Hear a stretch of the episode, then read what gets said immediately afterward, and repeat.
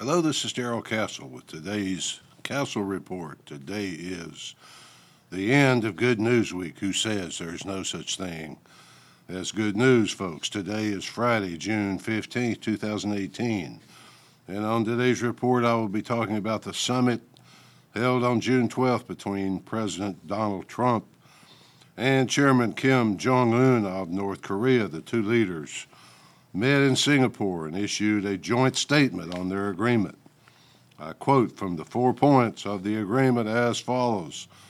Point number one, quote, the United States and the DPRK commit to establish new U.S. DPRK relations in accordance with the desire of the peoples of the two countries for peace and prosperity, end quote. Well, this point certainly has to be considered a positive, doesn't it? New relations between the two countries have to be better than the old relations because worse than the old relations would be war, possibly nuclear war. In fact, war has technically existed between North and South Korea since the last 70 years or so.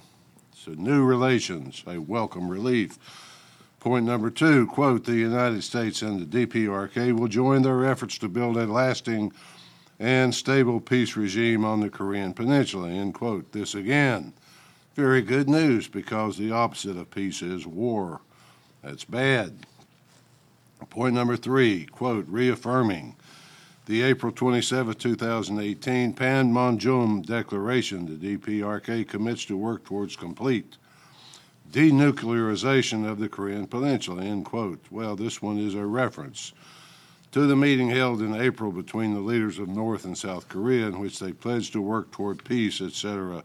Once again, to reaffirm that agreement and pledge denuclearization is fantastic news for obvious reasons. Point number four, quote, the United States and the DPRK commit to recovering POW MIA remains, including the immediate repatriation of those already identified. End quote. It's about time this happened, and hopefully it will bring closure to some of the families of the missing people.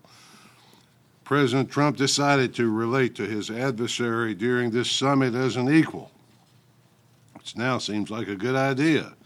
He was criticized, though, in the American press for recognizing Kim Jong un as an equal by shaking his hand, sitting on the podium in equal status with him. But what was he supposed to do? Refuse the man's hand?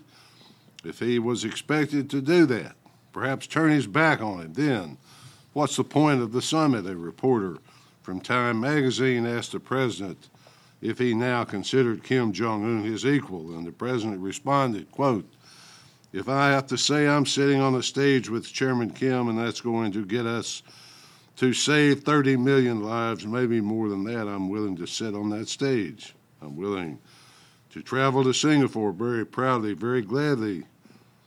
That's a pretty good answer, folks. Makes it harder for the media to marginalize the meeting by saying that Kim won by having his picture taken with President Trump President Trump obviously decided to approach this summit with a different attitude than then the Clinton and Obama administrations. Those administrations and those presidents basically just said, look, here's $10 billion. Now tell us you'll use it to buy food, then just shut up until I leave office. Trump had a video made to show Mr. Kim what North Korea could actually be like in an atmosphere of peace. It was a very good video. I watched it. I enjoyed it. Apparently, Mr. Kim enjoyed it. Enjoyed watching it as well. The two leaders walked together for a while with their hands on each other's backs as two friends would. Mr. Trump showed him something from the back of his car, and others joined them to look at whatever it was. Later, the president said that he advised Mr. Un to look at it from a real estate standpoint. We were standing on a beautiful beach.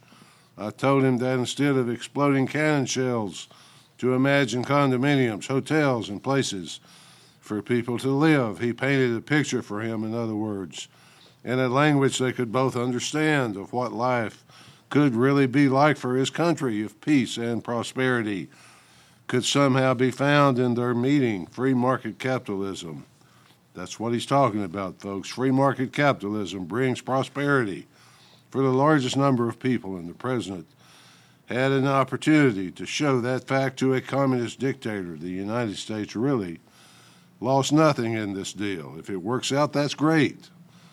But if it doesn't work out, then negotiations can continue. And as the president pointed out, we didn't have to transfer $150 billion as we did in the Iran deal. It took Dennis Rodman to really put it all into perspective, though. The NBA Hall of Famer, former member of the bad boy Detroit Pistons, had been to North Korea many times before at the bequest of Kim Jong un, who Rodman said wanted to bring professional basketball to North Korea. Dennis said that he tried to tell President Obama that there was a real opportunity for peace and a dialogue, but President Obama would not give him the time of day. Dennis showed up at the press conference with a Make America Great Again hat on and said, quote, This is a great day for everybody. I'm just so happy to be here, man. It's the world's day, end quote. He had tre- tears streaming down his face as he told CNN about how Kim Jong un asked him to relay a message to President Obama, but the president wouldn't give him the time of day. He said President Trump called him through his secretary to tell him he was proud of his efforts. Dennis tweeted about his assessment of President Trump, quote, to all Americans and the rest of the world. I'm honored to call POTUS a friend. He's one of the best negotiators of all time, and I'm looking forward to him adding to the historic success at the Singapore summit.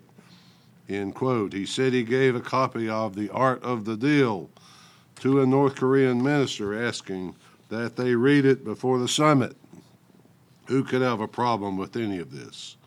Since the very real possibility of peace seems to be at hand. Well, unfortunately, a lot of people have a problem with it. The neocons that make their fortunes from war and its weapons and its destruction have a problem with it. They criticize the president for agreeing to stop the war games. But he only agreed to stop the war games as long as meaningful negotiations continue. The media and the politicians on the left, of course, criticize the deal because they hate him so much. They apparently would rather risk nuclear war than admit he accomplished something.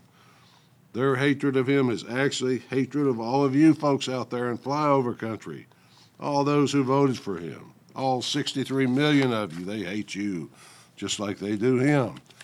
It would be nice if we could at least come together as a country and recognize that America is better off because of this summit. That's just too much to ask, though.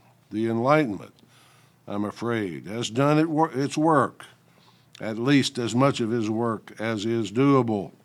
It has done enough to completely invert the world order and the civilization that underpins it. The oligarchs of the left are now the ones who disguise themselves as God, King, and law. The verses of Shelley, atheist and leftist, after the French Revolution destroyed France come to mind. The revolution in France turned the world order upside down, much as the new leftist atheistic world order is doing today. What about the title of this Castle report? Nervous in Norway. The Nor- Nobel Peace Prize Committee meets in Oslo, Norway, and it would be a safe bet that the committee is very nervous right now, nervously hoping that something goes wrong with President Trump's march to the Peace Prize. If Donald Trump does get the Nobel Peace Prize, he will have earned it, unlike his predecessor. At least that's the way I see it. Until next time, folks, this is Darrell Castle. Thanks for listening.